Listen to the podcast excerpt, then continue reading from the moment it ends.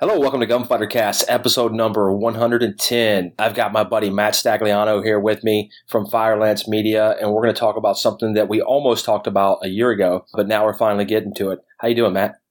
I'm great. Thanks for having me. Man, this is going to be awesome. I'm pretty excited about this. Uh, we had some, I had a little event happen where a, a listener, well, I don't know if he's a listener or not, but uh, it's a person who knows me through the grapevine, send me a message that really spurred this episode to make it happen. Um, and you, you know, stopped your day and, and, jumped on to do it with me. Um, apparently, there are people out there that do not understand rain safety or safety as it relates to training and videos. They don't know what's acceptable and what's okay. And that's what we're going to talk about after you hear from the people who make this show possible. This episode of Gunfighter Cast is brought to you by Bravo Concealment Holsters. Use our coupon code GUNFIGHTER at checkout when you visit bravoconcealment.com and get 10% off your entire purchase.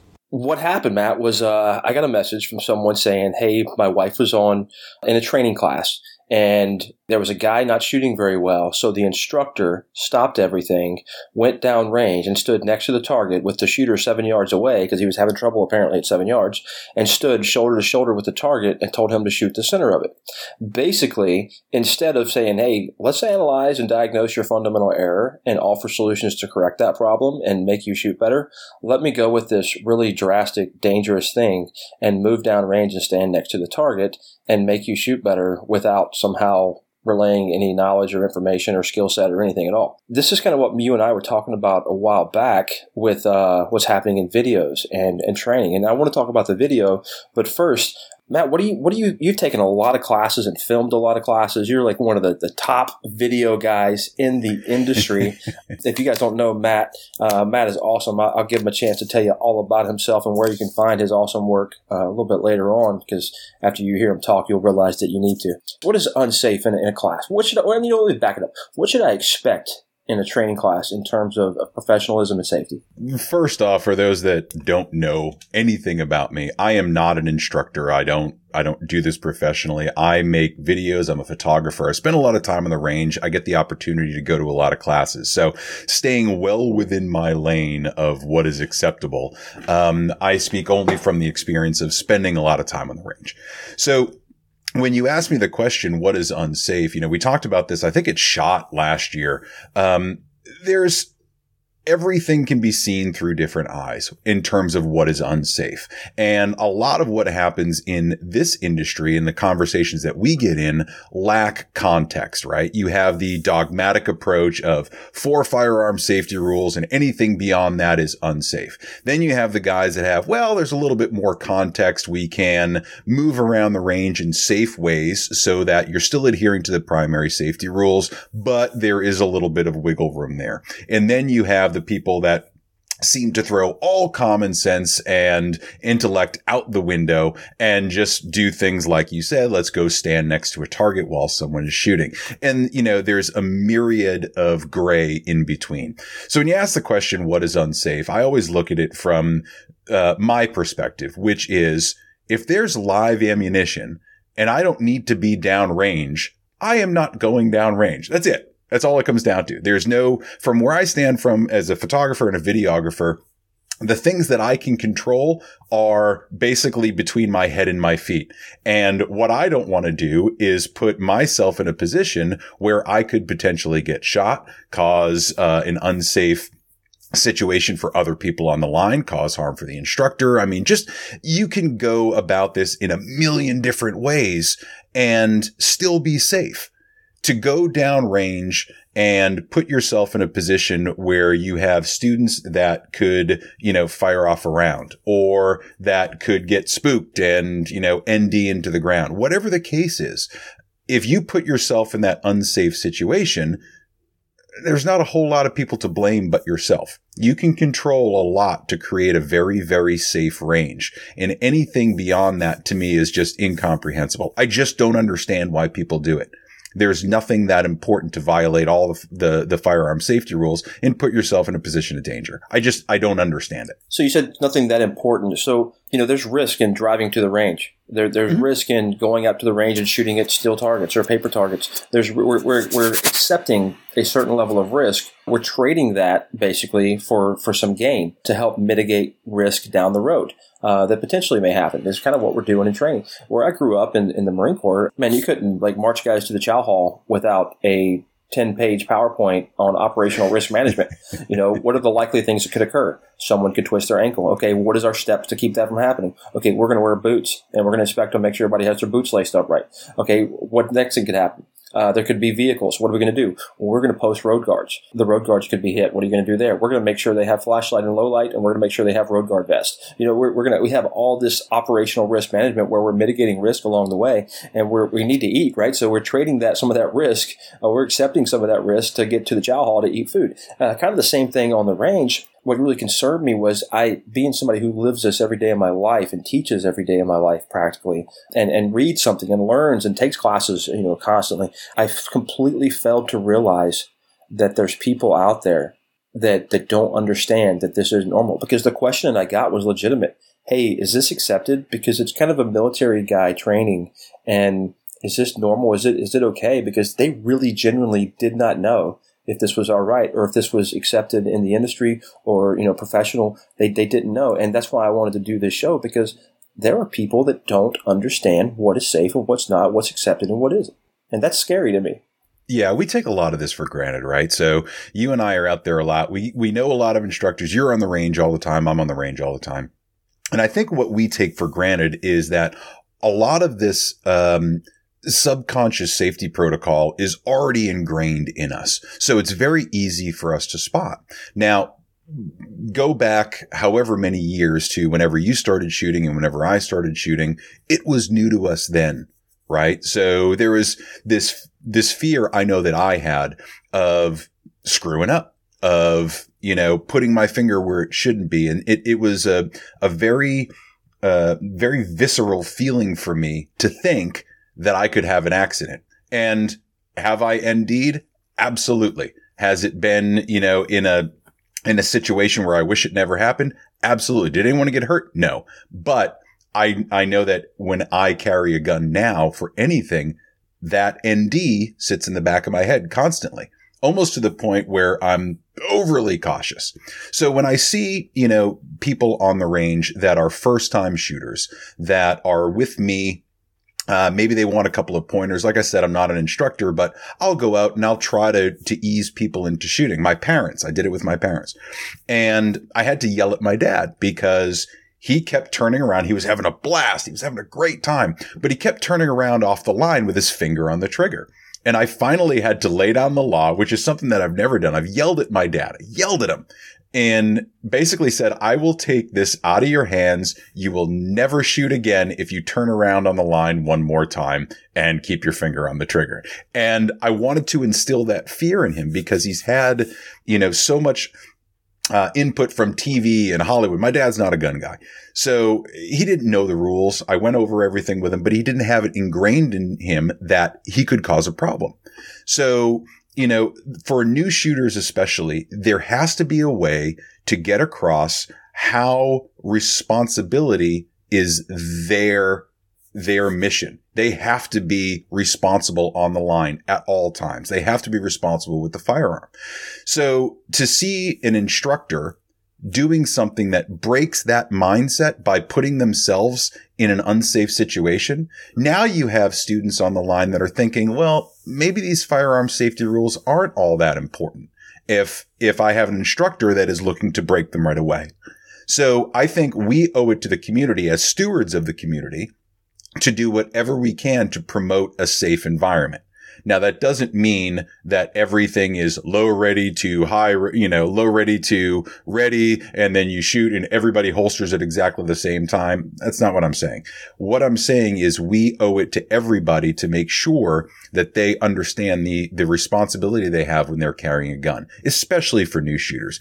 Get them interested in the sport, get them shooting, get them shooting safely, and don't do anything that would cause bad habits in them because they're only on the line for what? Six, eight hours. Then they go home and they practice. They go to the range. And if we haven't ingrained that sense of safety in them, then we are you know, one step removed from the responsibility if something bad happens.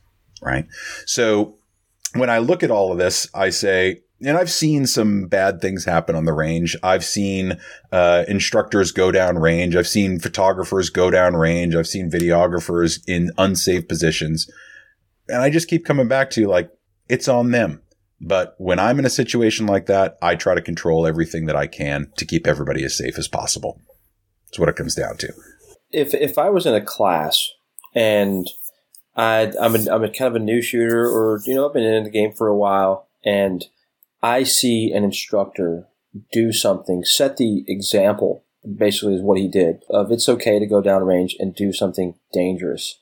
I have seen training classes where people had people on other ranges adjacent to them where they were shooting way behind. Whether that person was, if one of those people were messing with their gun improperly, or easily there's a potential for flagging or shooting around in the other direction, and and people still stay out there and they train. What what actions can somebody take? Because I'm thinking, all right, hey, I want to tell everybody, look, hey, uh, it was nice hanging out with you. I don't even need my money back, but uh, I'm just going to go and take my stuff and, and I'm going to leave because that's unsafe and what you're doing, and I'm not going to be a part of it.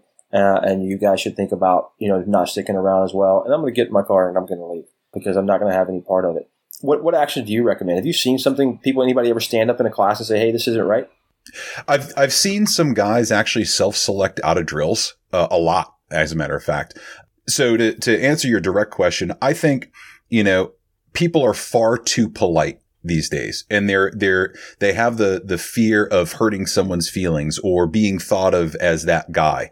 So if they speak up, they're going to be embarrassed, right? If they say, Hey, this isn't safe, you're going to be like, Oh, you're a pansy. Get off the line, right? We're, we're gunfighting here. But if you feel strongly that something is unsafe, I have zero problems and nothing but respect for you if you step off that line and say, you know what? I'm going home because this is not what I signed up for. Keep the money. Uh, this isn't, this isn't for me. Right. But I've seen guys, um, I was in a, a Kerry Davis Dark Angel medical class. Um, that we were at SIG Academy and we were in part of his bullets and bandages class. And we were doing some pretty advanced drills where it was uh, support side only carbine uh, marksmanship while you have a tourniquet on your strong side. And there was a guy in class who had very little to almost no carbine experience. And we didn't find that out until the class started. And it got to the point where he was able to do things with his strong side because he was stronger with it, but he couldn't do anything with his support side. So we were running these drills dry and before we went live, he was um, aware enough, self-aware enough to say, I can't do this safely with my support hand. He's like, I'm going to sit this next string of drills out. That to me is exactly the student that you should have on the line because there is nothing wrong with tapping out of a drill if you don't think you can do it safely. And what you do is you work with the instructor to figure out how you can do it safely if, if that's your choice. But I have no problems whatsoever watching someone take themselves out of a drill if they feel they're going to put their own safety and the safety of other people on the line at risk.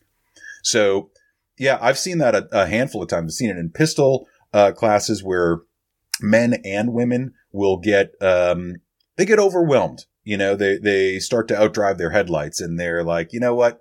I'm just going to take a couple of minutes, take a breather put this down, especially in like brand new pistol classes. Um, watching, you know, guys have their minds melt and then you can see it's just vapor and they don't know what they're doing. You ask them a question. Okay. Well, what's next in this, in this string of fire or what's the next procedure? And it could be just as simple as put it in the holster, but they, they don't know and they're overthinking it. And you can tell that they're just, their processor has been blown out. So I've seen people take themselves off the line like that. And that's where, um, you know, I just nod my head. I'm like, smart move. That's about as smart as you can possibly be. So, um, yeah, you know, I've seen it happen a bunch of times. Um, and I'm always, you know, pretty happy because one, it shows that they're still processing enough to know what is right and what is wrong. And two, they take it seriously enough that it's not just on a line making brass and making noise. It's, true training and true learning. Um, so yeah, I've seen that, seen that quite a few times.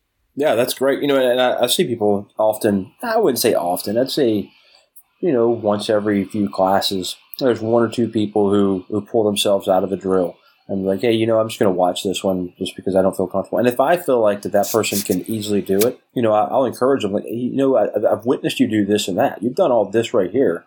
All we're going to do now is put three of those things together. And you don't need to go as fast as these other guys that are doing.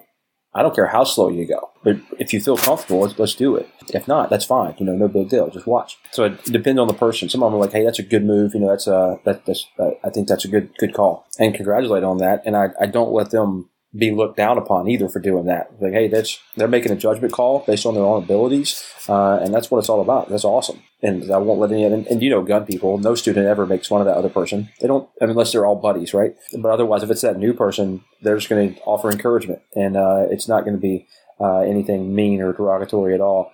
You said earlier that you don't understand it, you know, why an instructor would do And we just gave one example, but there are countless examples of, of things being unsafe out there on the, on the range. But this is kind of drastic. Like, why would I, because I have my own opinion and I'll give it here in a second, why would an instructor move down range and stand next to a target and tell somebody who's not shooting well to now shoot the target? Why would they do that? You know, obviously I wasn't, I wasn't there. I can't pass an opinion other than through the hearsay that you're giving me. Right. So, and I, I know that's kind of a cop out caveat, but let me try to put myself in the mindset of the instructor and then the mindset of the student. Right. So it could be that the instructor was saying, and I'm not saying right or wrong, but the instructor was saying, listen, I know you can shoot. I've seen you shoot. I need to give you a little bit of tough love and I'm going to go down range and make you perform on demand. And maybe in the student's mind, they're thinking, all right, I can shoot. Now I really have to focus in and get this done. That being said, that being said, all right. So that's, that's the argument of, oh, well, he can go down range and, you know, uh, people shoot around people all the time. No, there in my mind is no reason to put yourself next to a target. Now we're talking within probably right, your average target's what, about two feet wide, thereabouts. So you're banking on the fact that given that radius, that they are going to be in that 12 inches of, you know, from the center line to whatever side of the target this, this instructor is standing on. You're banking on the fact that they're going to be within that 12 inch margin of error and that you don't get shot. Well, hopefully and, it's a right-handed student, and the instructor is standing on the shooter's right-hand side of the target, right? Right. So, hey, but you know, things can go up and to the right. Oh, yeah. So the the when you when you mentioned that to me, I said, well, why would an instructor go down there? Now, if the the student had cleared out their gun, there's still no reason to go down and stand next to a target and have them point an empty gun at it, right? I, I just, I've never seen top tier instructors, Steve Fisher, Matt Jacques, Will Petty, right? Go down the list of all of the top instructors nationally. No one would ever put themselves in that position because they know what can happen. There is no need for an instructor to do that with any level of student on the line. The, the liability is way too high. So to put myself, when I say, you know, I don't understand why they would do that, I'm I'm trying to wrap my head around it and trying to contextualize it in a way that you know the instructor would justify being downrange, and I can't do it. I don't understand why they would put themselves in that situation. I think it's a I think it's a cockiness. It's arrogance. You know those those names of the instructors you listed off don't do it is because I believe that they have other school skill sets and other tools True. to solve that problem that doesn't require extreme risk. I don't believe that the action that an instructor took is any step in the process to solve a problem. Uh, just because I stand, a guy who's jerking the trigger, just because I stand next to the target, doesn't explain to him how to not jerk the trigger.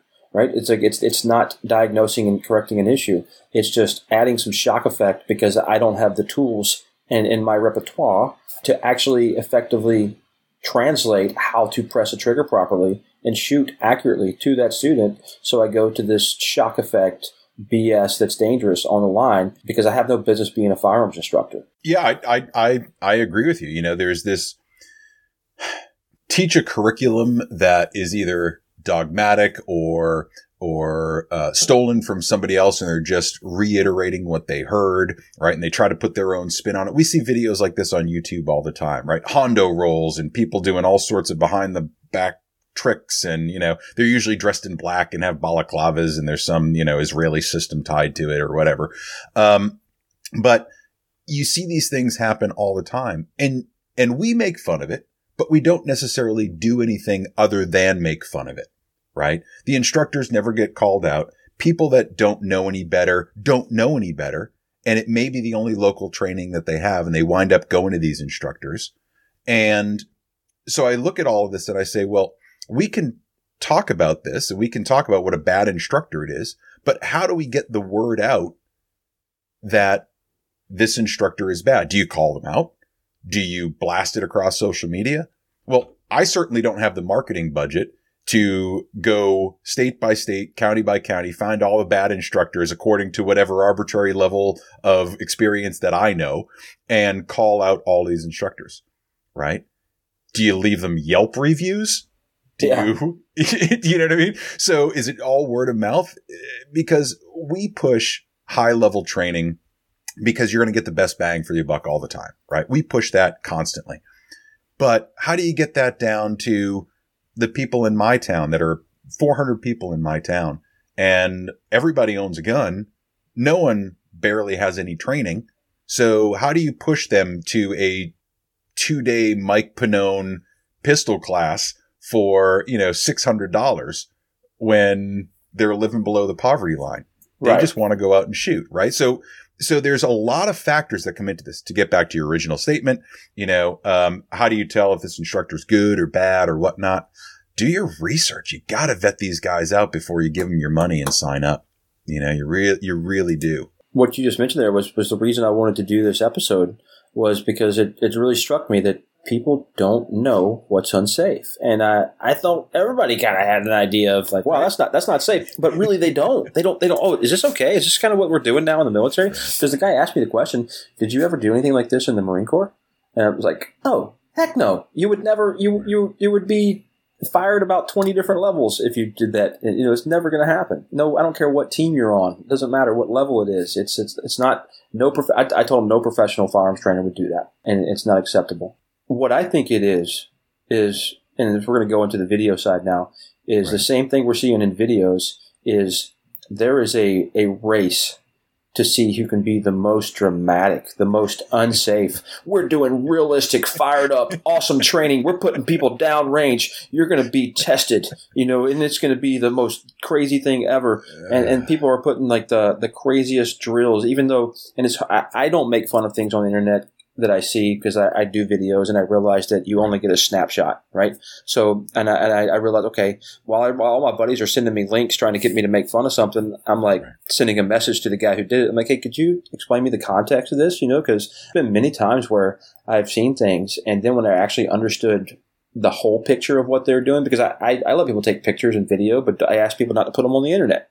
because I don't want to have to explain what I'm doing on the internet. Not because what I'm doing is dangerous or bad. It's because they're only going to see a snapshot and they're not going to see the 20 things that came before that and the 20 things after that. So it's not fair to me, and it's not fair to the audience and the customer uh, or the student. I don't go after anybody unless I get the whole context of what they're doing and why they're doing it. And, and even still, I, I mind my business. So uh, I, I can't keep up with what I'm doing, you know, for lunch today, much less what somebody else is doing out there in the industry. I don't know how people spend all day long on the internet doing that.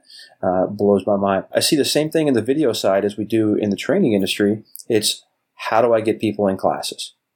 Let me put out something that is shocking, that, that gets shared, that goes viral. Let me pack a lawnmower full of tannerite and get some videos on here. You know, I deal with a lot of gun companies, my Funker Tactical affiliation, where we're doing gun reviews and, and do a lot of shoots for, for companies. And a lot of them are saying the same thing right now, and I'm very happy about it. They want to work with us and some of the other trusted names out there in the industry because used to, they would just send product out to anybody, any blogger, any YouTuber, anything else, but they're seeing so much unsafe things happening. Rounds leaving ranges and going into apartment complexes uh, with very high caliber rounds. They're seeing, you know, the lawnmower blowing up, taking the guy's leg. They're seeing people doing stupid stuff with their products. So they're start they they realize they need to safeguard their brands, and I think that's a self regulating thing that's that's great. But partly what I'm doing here is to help basically give some information to the, the listener so they can make better decisions in classes and the videos they watch and all those things. But we, we need to not accept these things. So you being the big video guy that you are, what and you did an article on this. What are you seeing in in the video side out there in the firearms industry?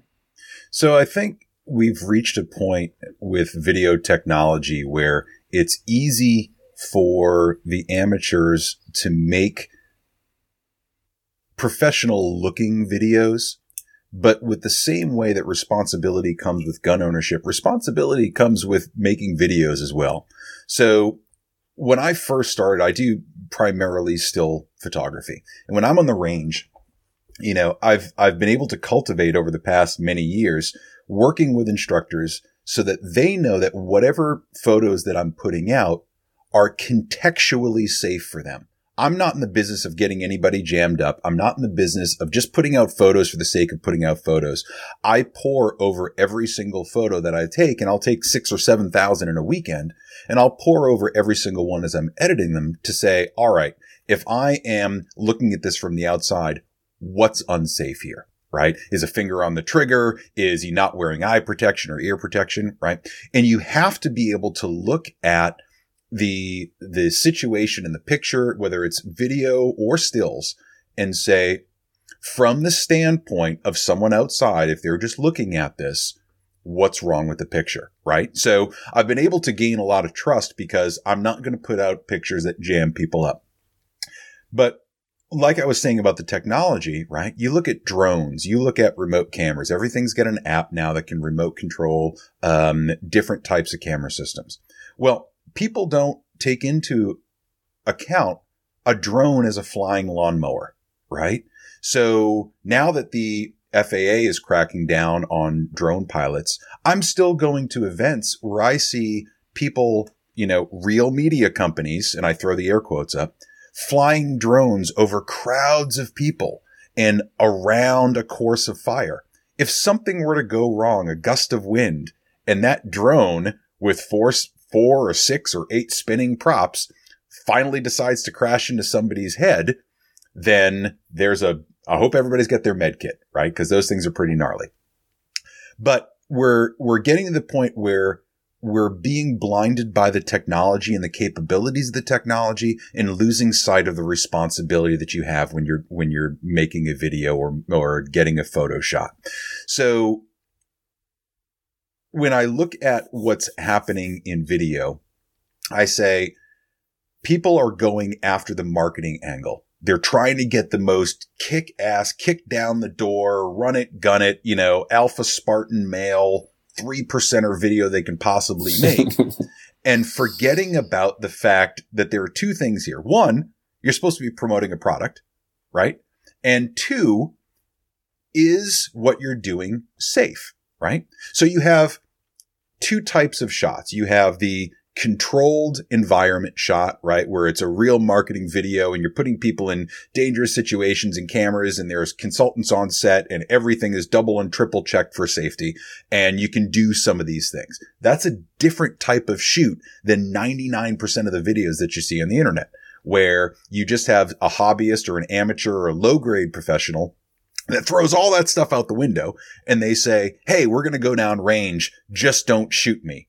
Or I'm going to be off here to the side. You shoot your rifle that way. Well, all of that is just inviting disaster. It really is. So if you can't remote control a camera and get the shot that you need and you have to put someone in danger, you're doing it wrong and you have no business doing this. If it's a controlled environment where it's a completely safe environment, you have technical consultants, I still get a little bit weirded out when I see someone pointing a gun at me. And I've, I've been on these shoots where you've got a camera and I've checked the gun. The consultants have checked the gun. The instructors have checked the gun. The, the person running the gun has checked the gun. It's empty. There's no ammo anywhere. And I still get that little bit of a butt pucker, you know, when I see someone come around the corner with a gun and, you know, there, there I am staring down a muzzle. We've went so far as to take bolts out and it still yeah it still doesn't feel right you know, and it doesn't feel um, right. and and we've got we've got I've gotten those shots too. I, I, I did shots with Cabela's where we did. it. I've done it with Funker where we do it, and we all check it. I check it uh, with Funker. We actually videotape us checking it. Yep. Uh, just in case someone is uh, like, "Oh man, that's dangerous," and so we we completely we have everything in there zoomed in. You know, we the gun is completely clear, uh, and we do it. But still, it, it doesn't feel right. And to, to put somebody down range while shooting, the technology is there to. We don't need to do that. You know, there, there's it's not necessary. Uh, we can frame frame the shot, turn the camera on, and then go do it. You know. Yeah, no, I'm, I'm, I'm sorry. You had mentioned the uh, the manufacturers being a little bit more hip to it now, and that's an awesome thing, right? Because I work with a lot of manufacturers too, and uh, more so on the instructor side as well, right? And the manufacturers that are getting brand ambassadors now, and that's the big hot term of the day, right? Brand. Mhm. Everybody's a brand ambassador. Dalai Lama's a brand ambassador of something, and so everybody's a brand ambassador. Well, you've got marketing people that may or may not be shooters. They might work in the firearms industry, Yep. but they may or may not be shooters, right? So they're giving out product thinking nothing but return on investment and saying, well, so and so has a million likes on their Instagram page. Forget about the fact that a lot of them might be purchased. Doesn't matter because even if 80% of them are purchased, we're still getting 20% of a million followers that we could potentially reach. So there's a return on investment for us there. So they're seeding them with product and the people that are on the receiving end don't necessarily have the creds, the capability, the approach to properly promote that brand, right? If it's sunglasses, hey, everybody wears sunglasses. If it's a gun, not necessarily everybody has the capability to properly review, properly run a gun, right? They don't know anything about science to do reviews, but it's a personality and a piece of equipment. What folks on the, the general population need to think about, it's marketing. They're trying to sell you something, you know, and even when I do marketing videos for companies, I do it in such a way it's like, Hey, we're trying to sell this product. I try not to be disingenuous, but there are other companies out there that are trying to sell you something. That's the name of the game. It's all advertising. So that's a different Everything is- podcast altogether. Because, Altogether. Sorry, because one thing, one thing that really that really pisses me off, man, a lot, and uh, it's the ethics in the firearms industry. Yeah. There is a gross lack of ethics in this industry, and I don't think the general public knows it. I didn't know it until I got out here in the civilian world and got all up in the firearms industry. Right. But it, it's the YouTube. I don't trust a single YouTuber out there. Okay, uh, I see, and there's people that, that those are your your fanboys, and then they love you so much, and and I, and they're so awesome. You know, no matter what they say, it's always great, and don't ever say they did anything wrong. And I know some of these are are purposely making one gun look bad over another gun. They're getting paid money by company X, even though they know company X's product is inferior. And and but but this to me, the students mean the most to me. Uh, these are the people who are trusting their lives to these Yep. products. There's no amount of money that's going to let me make me violate my trust. It's not going to happen. But there's a lot of people who have been bought and sold out there, and uh, so I, I take everything with a grain of salt. You'll see, I, I do a lot of overview videos, or I'll interview somebody who has a product. Uh, I have no problem giving an overview of a product. If you're going to get my endorsement and say, "Hey, this thing is awesome," it is because I've used it and it works. Even then, I, I never, I, I don't remember the last time I did anything that didn't, I didn't find something wrong with something. Even the things that I like and I use. Never encounter anything that doesn't need a Dremel, some duct tape, a knife, or something to get modified. so it's just the way it always is. And that's my personal ethics is, is most important to me. And uh, I think there's a lot out there that, that don't have that. The creators out there don't understand what you were just talking about about the safety and and the uh, the the ethics involved with the video production. You know, we, we saw the Travis Haley thing with the uh, negligent discharge. You know, I, I put a lot of trust in people who are running cameras around me. A lot of trust. I could be ruined completely because of something, when, especially when you're filming different shots to shots and you just changed your, your hat for another video and you just did this thing and, and now you, you've got a gun that you're running a SIG and you were just using a Glock all day and you're getting a shot and, and you, you're doing things out of context and out of sequence and you have to do a shot again and you're not decocked that one time when you were the time before. It's, it's very, very difficult and it's very easy to look like a moron when you're shooting video and do something stupid uh, in the middle of all these different takes. So uh, when somebody's running camera around me, I, I'm putting a lot of trust in them because I understand, you know, and I, I don't think a lot of people out there understand. I didn't understand it until a couple of years ago. That, then I started to see it. So it is a very, very difficult landscape to navigate. And I think it all comes down to, to ethics, man. I think we're lacking in a lot of them. I, I agree. You know, there's to jump back to the Instagram, the brand ambassadors and all of that. There's that element of safety, right? So we're all monkeys. We all emulate another person here or there. If we see people that are on the range and they're doing all this high speed stuff and they are just running and gunning they've got a million followers. Well, it doesn't mean that what they're doing is safe. It doesn't mean that what they're doing is vetted. It doesn't mean that it's good tactics. I'm not saying it's going to get you killed in the streets. Yeah. What, what I'm saying is you need to be able to look at it with a critical eye and say, all right, is this being done for marketing purposes or is this being done in a training standpoint? Do I need to emulate what he's doing? Right? Just because I see some guy doing slacklining over a canyon doesn't mean that I'm going to go out there and do the same thing right? Just because I see someone coming out of the holster and shooting really, really fast on multiple targets doesn't mean that's the next drill that I'm going to do on the range for myself. So when new shooters are getting into the sport, a lot of time the only resource they have is YouTube or Instagram or whatever, name your social media platform. And they go out there and they find what? They find the people with the most followers. They find the biggest, you know, biggest audiences and they try to join that community. And that's where a lot of the, um, the bad information really comes from. And when I'm on the line, you know, you hear you hear certain students talking about, well, I was watching so and so's video, or I was watching this instructor's mm-hmm. video. And you're like, and you almost hear the instructor go, uh, because now they know they have to roll back just some of the thinking. You know, it's not to convince someone uh, that you know Travis Haley or Chris Costa or Steve Fisher or whoever is a good or bad instructor, but the thing that's missing in a lot of students' minds is critical thinking critical analysis of what's going on. Am I doing this safely? Is this the right thing for me? Are my capabilities up to standards? Do I have standards? Do I know what a standard is? Right? So you really don't know from student to student what you're getting.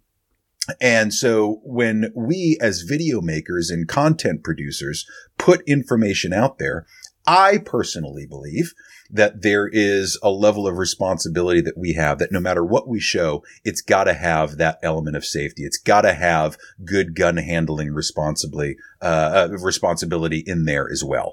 All of those minute details make us as a community better.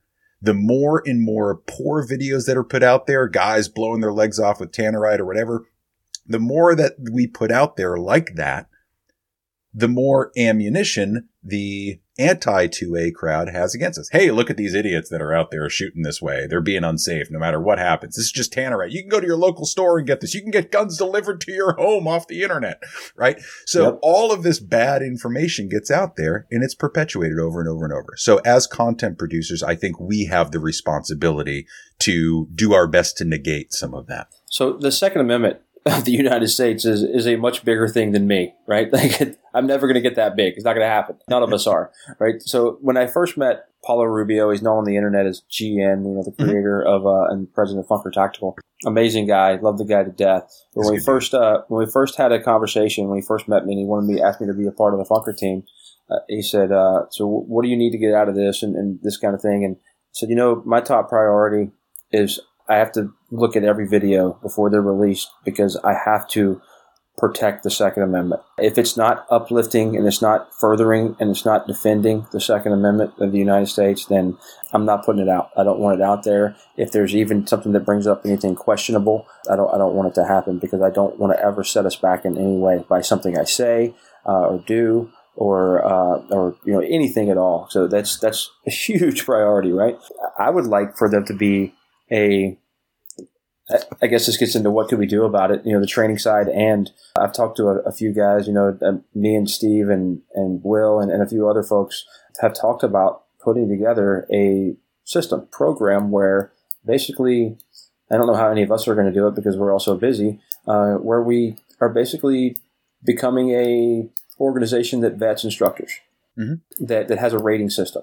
And whether we're qualified to do that, I don't know. But that somebody needs to do it, right? At least some way to let the, the, the people know, a place where they can go. I mean, they have this for everything for all, every industry out there. You know, there's there's consumer reports. You know, all those mm-hmm. different things. Mm-hmm. Why not have that in the firearms industry? Because we're we're also uh, it's so ego driven and everything else, which is why it probably hasn't been done. Uh, because ego stops us from everything. And the same thing for videos. You know, maybe a, a firearms related or Second Amendment related video code of ethics uh, that are followed. I think that would have to come from a person like you, someone who, who knows that side so much better, or you and Paulo together, or some other people. But, you know, a code of ethics and have people basically sign on to this thing. Like, hey, yeah, you know what? I am going to be a part of it. And make it something that's so powerful, the organization, where when SilencerCo wants to send you a, a Maxim 9, they're like, hey, are you a part of this organization? Have you have you right. have you been vetted and, and, basically made this oath to follow the, this code of ethics? Oh no, then then uh, you're not getting our product. You know, something right. something powerful. I don't know if that's feasible, man. I, I mean, I, I'm dream I'm in dreamland right now. Yeah, no, it's it's funny. You know, I've I've talked about similar things with a bunch of people over the past you know many years about you know, is there a universal lab stamp of approval for the firearms industry, right? So yeah. it's, you know, a no BS stamp here, right? But you nailed it. I mean, the, the, the ego is yet again another podcast, right? We could sit here for hours talking about, you know, this personality or that personality. I think, you know, when it comes back to the core of this about what's safe, what's unsafe, what's good information, what's bad information how do you filter through it? How do you find um, you know, the, the information to guide you to the right choices. A lot of it, like I said, comes down to the critical analysis, being able to look through everything and not take it at face value and say, all right, well, I'm not just going to go into the Google machine and type best firearms instructor in Arkansas, right? You have to be able to do more research, talk to more people, find out, do the reading, do the, um, do the research before you ever go into a situation where you're like, I'm just going to throw my hands up and hope for the best. So, uh, a quick story. A friend of mine out in Bozeman, Montana, uh, was an army vet, hasn't touched a firearm in 10 or 12 years. And he emails me. He says, Hey, listen, I just moved to Montana from Maine. Um, I want to get back into shooting handguns with my son.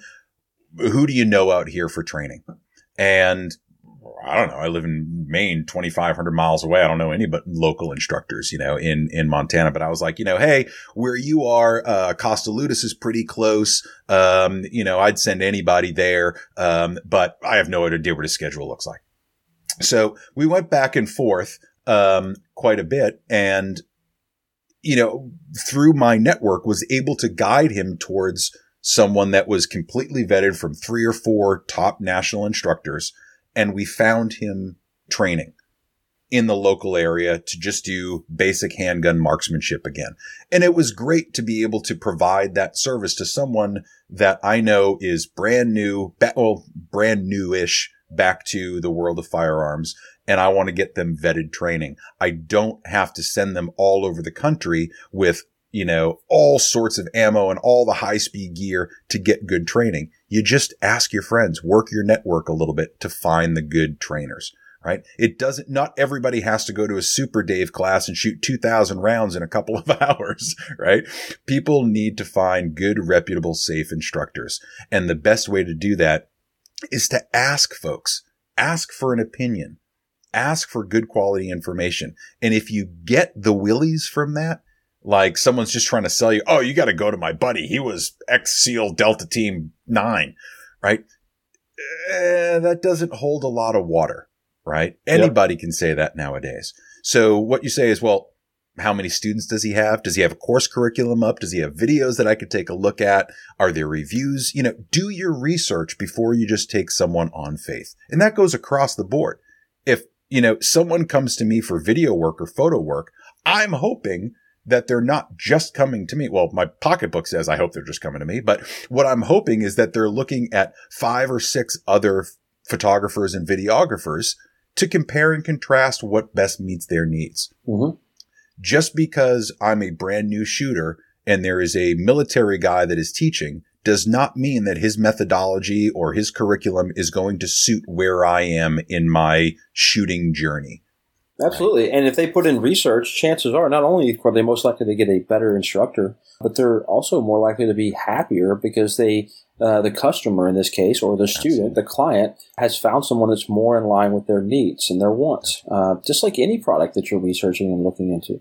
So, you know, I, I look at all of this and I say, I carry around this enormous grain of salt on my shoulder all the time. So when anybody says anything to me, I'm just kind of like, I take it all with this grain of salt, right? And that's just, I, I don't know, call me paranoid, call me, you know, pessimistic, whatnot. But I really, I've gotten to the point where it's a habit now that when everybody, anybody suggests anything, buy this car, buy this gun, use this holster, you know, use this ammo. I start to do the research and say, well, there's good information, bad information out there. I weigh it all, I average it in, and I do what's best for me. But I never take anything on blind faith because you can't. So, you know, it's, there's, there's that whole side of the advice. From a video standpoint, I think we as a community can be better. I just saw a, a video that came out literally right before we jumped on this podcast. Brand new gun that's being put out. And in the video, there is a scope that was moving back and forth within the rings as the rifle is recoiling. And I look at this and I go, one, okay, someone didn't tighten their scope rings down. So somebody on the line is at fault.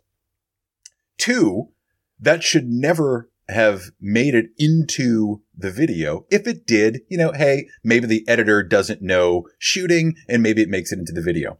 But then it's got to go through another quality control check through the top of the marketing department of a gun company doing a product launch.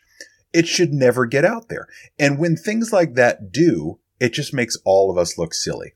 So as content producers, as content creators, you really need a close eye, an introspective eye. Be a shooter.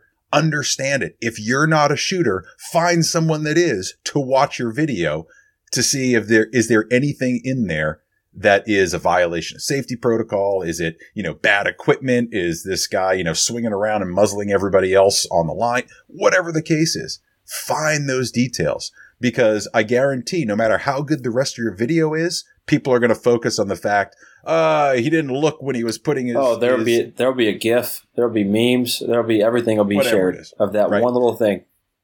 And that's what folks focus on, and it becomes an issue. So no matter how good the rest of the video is, scope rings were out of alignment. Someone's you could have the best catalog that. ever, but if you have the magazines filled backwards, you know, you're they'll remember that forever. HK. And Poor you guys. know, there there there are channels now, right, that call all this stuff out, and um, some of it I find funny, some of it I find sad, right, because uh, you find spelling errors on ads all the time. Hey, this has gone through quality control after quality control, and there is the word, you know, flexibility spelled wrong. And you're like, spell check works everywhere.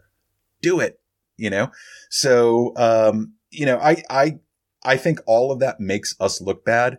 And I don't know if it's because there's so much content that people don't care anymore or, you know, it'll be forgotten about in the next 10 minutes or is it really just a, a, lack of quality control? And I think it's just a lack of quality control. There aren't the right types of eyes on some of this stuff in the rush to produce the best, greatest, most, you know, alpha thing that we can possibly produce. We're forgetting about looking at it from the angle of, is this good quality? Does it represent the company? Does it represent the community the best way we can? And if we're not doing that, then don't put it out. You know? If you're if you're not doing those things properly, those who are creating videos out there, your content creators, you know, is it is it furthering? Is this helping the Second Amendment, uh, or is it only helping yourself, or is it are you painting you know whatever you're supposed to be doing in, in the correct light, or you represent the brand properly and and fairly? And also those firearms instructors out there, it is a huge responsibility to be a firearms instructor. I tell my students this at every class uh, at the end of it at the debrief when I explain that I really appreciate them coming and training with me because I see that they took that day out of their life. They paid their hard earned money to come hang out with me all day long or two days in a row. And it takes a tremendous amount of trust for somebody to do that. If I were to get it right, I could save a life. I could save a life, their life, a life of a loved one. I, I could save lives of other people that we don't even know. If I were to get it wrong, they could end up in jail the rest of their life. they could be hurt or killed, or they could hurt someone else, or they could walk off of that range thinking they got it replicate what I taught with their family. People that they're going to load and unload the guns around the most, the ones that are going to manipulate that gun around more than they bought that gun to protect them.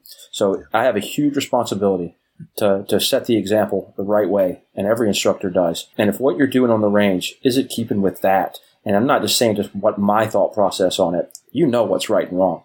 There is absolutely no doubt in my mind that the, the gentleman who went down range with that target, setting that example, knew that what he was doing was completely stupid, but he his, his ego made him do it anyway. We got to put that in check as the student in classes, as instructors, and it's not acceptable man, I, I would love to, to, to talk more about this and and and learn more about what we can do because that's the answer, right? And if we could figure that out, what can we do to stop this? And maybe this podcast is part of it. Maybe you go on a show later on and you talk about this again. Uh, next thing you know, maybe we have a culture cultural shift in the industry, training and video side.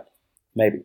You know, I think my video rant that I did probably a, little over a year ago at this point, I think is what started the, the conversation between you and I about this yes. because, you know, you, you immediately texted me, you were like, dude, we got to talk about this exact subject. And, you know, from where I was coming from, I was seeing more and more photographers and videographers go to training classes and shoot for themselves rather than for the betterment of the instructor or the betterment of the material that was being taught or whatnot. And it became about getting the coolest shots and trying to outdo, you know, the other photographer and the next photographer. And it became, um, less about the shooting and less about the instruction and less about documenting the class and more about look how cool this angle is or look how great this shot is. And the fact of the matter is, there is nothing that important. I said this before, and it's it's cost me jobs, but there's nothing that important to put myself down range. I said this at the beginning of the podcast to try to get that shot. One, it puts me in danger. Two, it makes the student nervous. And quite frankly, the student should be at a class to learn, not be part of some, you know, photojournalistic essay. So, right.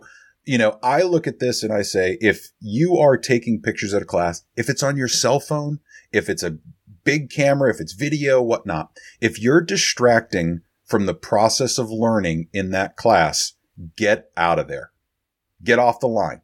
If instructors are more worried about getting promotional materials from their classes than they are about in- instructing students, you don't need to waste your time with that instructor. If you see that happening, if you're a student on the line and, and a photographer is getting too close or he's getting all up in your grill, whatnot, tell him to back off. This is your time that you paid for to learn. And there is no reason why you should be shortchanged because someone wants to get, you know, a cool Instagram video. It's not about that. It's not about that at all. And this is where you really need to draw a hard line as a student and say, you know what? I'm not comfortable being in pictures.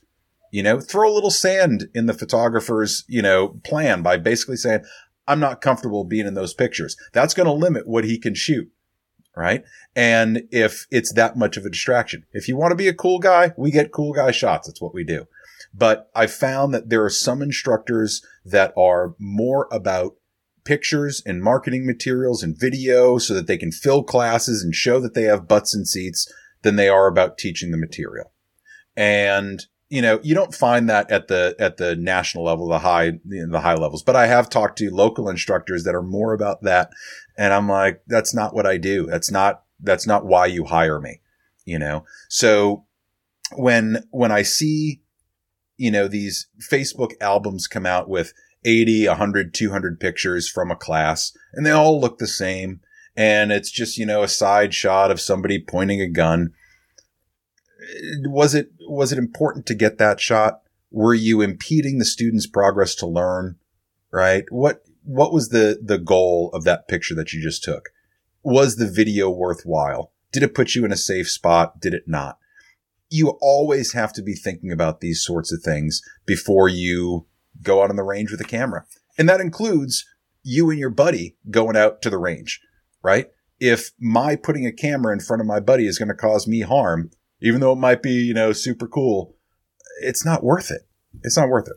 We all know when the drone shot where the guy's standing there talking to everybody, he's not really talking because the drone's like stupid loud, right? So yeah, we, we know it's set up. You know, that's that's great because just, you can't communicate with the drone right over your head. Right. And you know, it's it's it's funny, you know, from the technical aspect of of video and and editing, uh, people get audio wrong. Um they don't know when to I call it killing the puppies. They don't know when to put in and outs on the clips and really, you know, cut out all the dead space most of the video that's out there could be condensed to probably about 30 seconds, but instead you have 12 minute videos because I'm probably, I, I usually do really short videos, but I'm probably guilty of all kind of things whenever I make we all videos. Are. We all are. Absolutely. Because that's where the ego comes in, right? I am totally learning. And, uh, anytime a professional like yourself wants to critique the heck out of anything that I put out, feel free. I, I would pay money for it. You know, the, the, the important thing to remember in all of this, if if you're if there's any sort of video advice I give, it's tell a story, right? Don't just document the day just put stuff out. Tell a story, find the story that's there. And if there isn't one, and if it takes you longer than one minute to tell the story, don't do it. You know, I'm putting together a, a, a video. I spent three days hunting moose up here in Maine a couple weeks back. So I'm actually editing that video today. And my plan going into it is to make it no longer than a minute and a half if there's a story there that makes it longer than a minute and a half and it makes sense, then I'll do it. You know, but if it's not there, yeah, show some pretty pictures, throw a little bit of music over it, and you've got yourself a nice little video. What we don't do as a community is take a critical eye as to what we're shooting. We're just trying to produce content. We're trying to get it out there and the self censorship isn't there enough. At least not that I'm seeing. And this happens on the commercial side. It happens on the hobby side. We're not looking at it critically enough to say, is this the right thing to put out? Does it make sense? Is it safe? Is it good for the community? We don't ask ourselves these questions. We just say, Hey, here's a dude shooting really fast on the range. Check this out.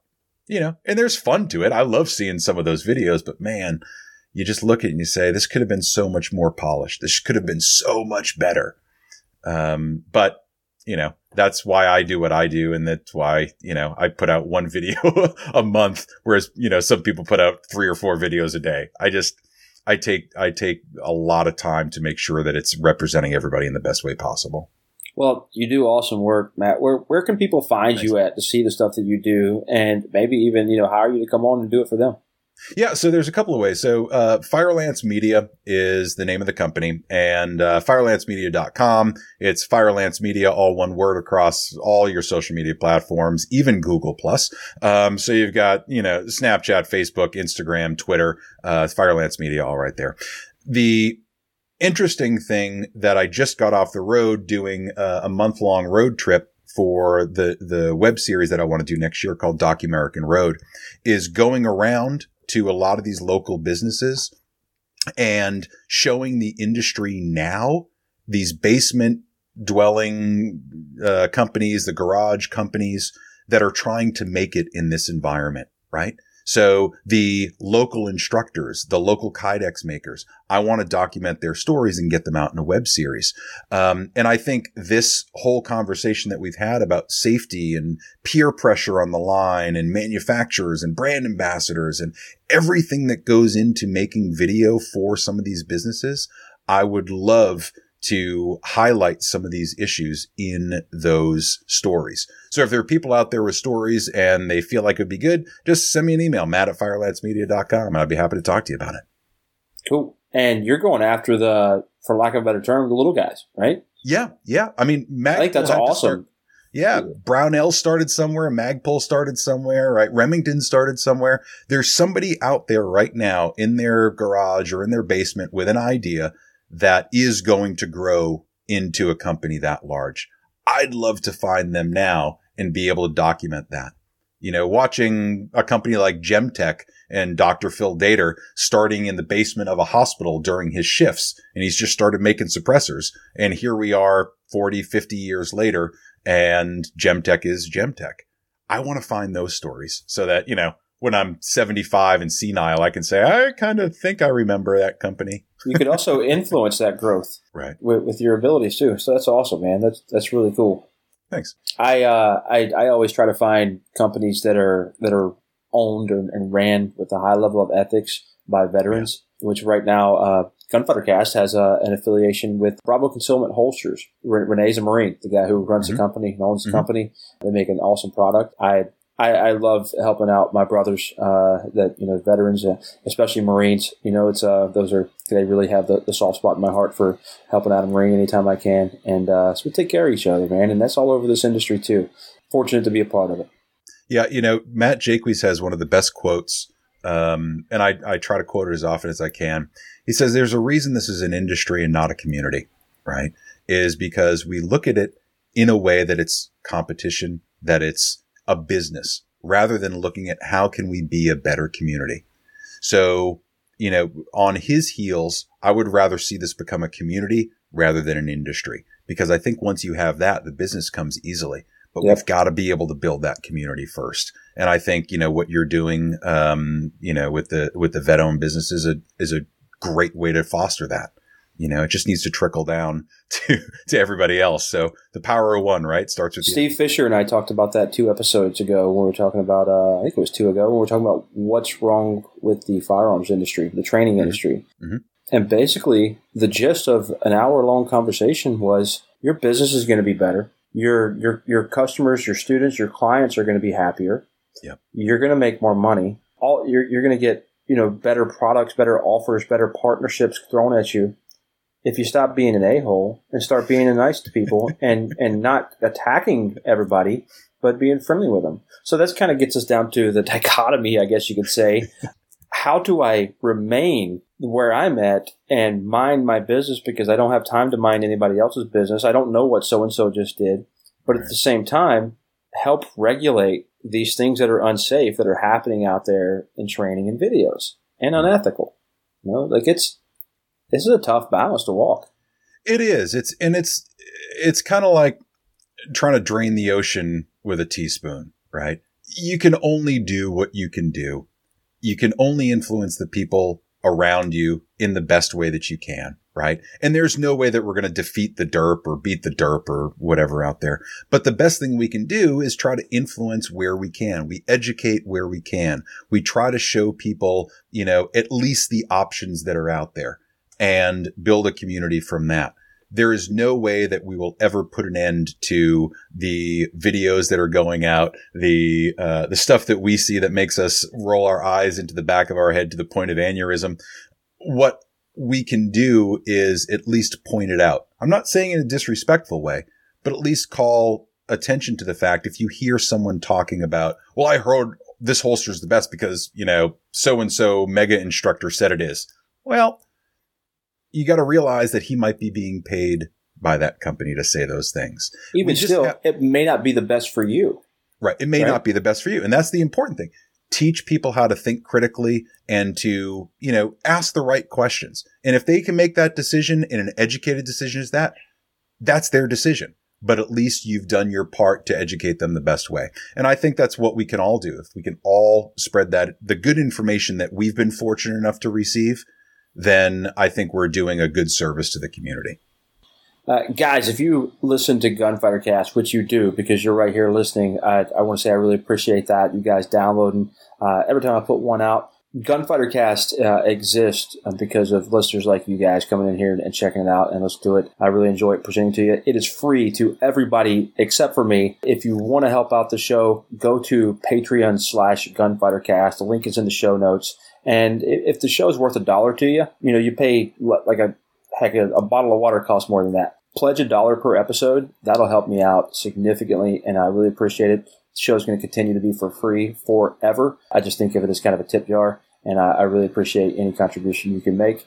Matt, thanks a lot for coming on the show. Very educational for me. I'm actually going to send this thing out as soon as it's published to a bunch of, of friends of mine that are content creators that uh, I think they're going to really enjoy, especially the part that you talked about uh, in the video production. A lot of good actionable information for, for creators out there. And there's a lot of guys who listen to the show who are also content creators. So let's all affect each other in our own little worlds, like you suggested. And that's all we can do. We'll find that our worlds continue to grow. And then we affect more people. And the people that we affect affect other people and we can get a culture shift in this community or this industry maybe even toward a community, which I think is, is an awesome idea and, a, and, an awesome plan to start implementing that we just don't have to implement it. We just do it, right? Like automatically. Don't be an a-hole. Matt. You've been listening to me, Matt Stagliano, and my man, Daniel Shaw on Gunfighter Cast. Gunfighter Cast out.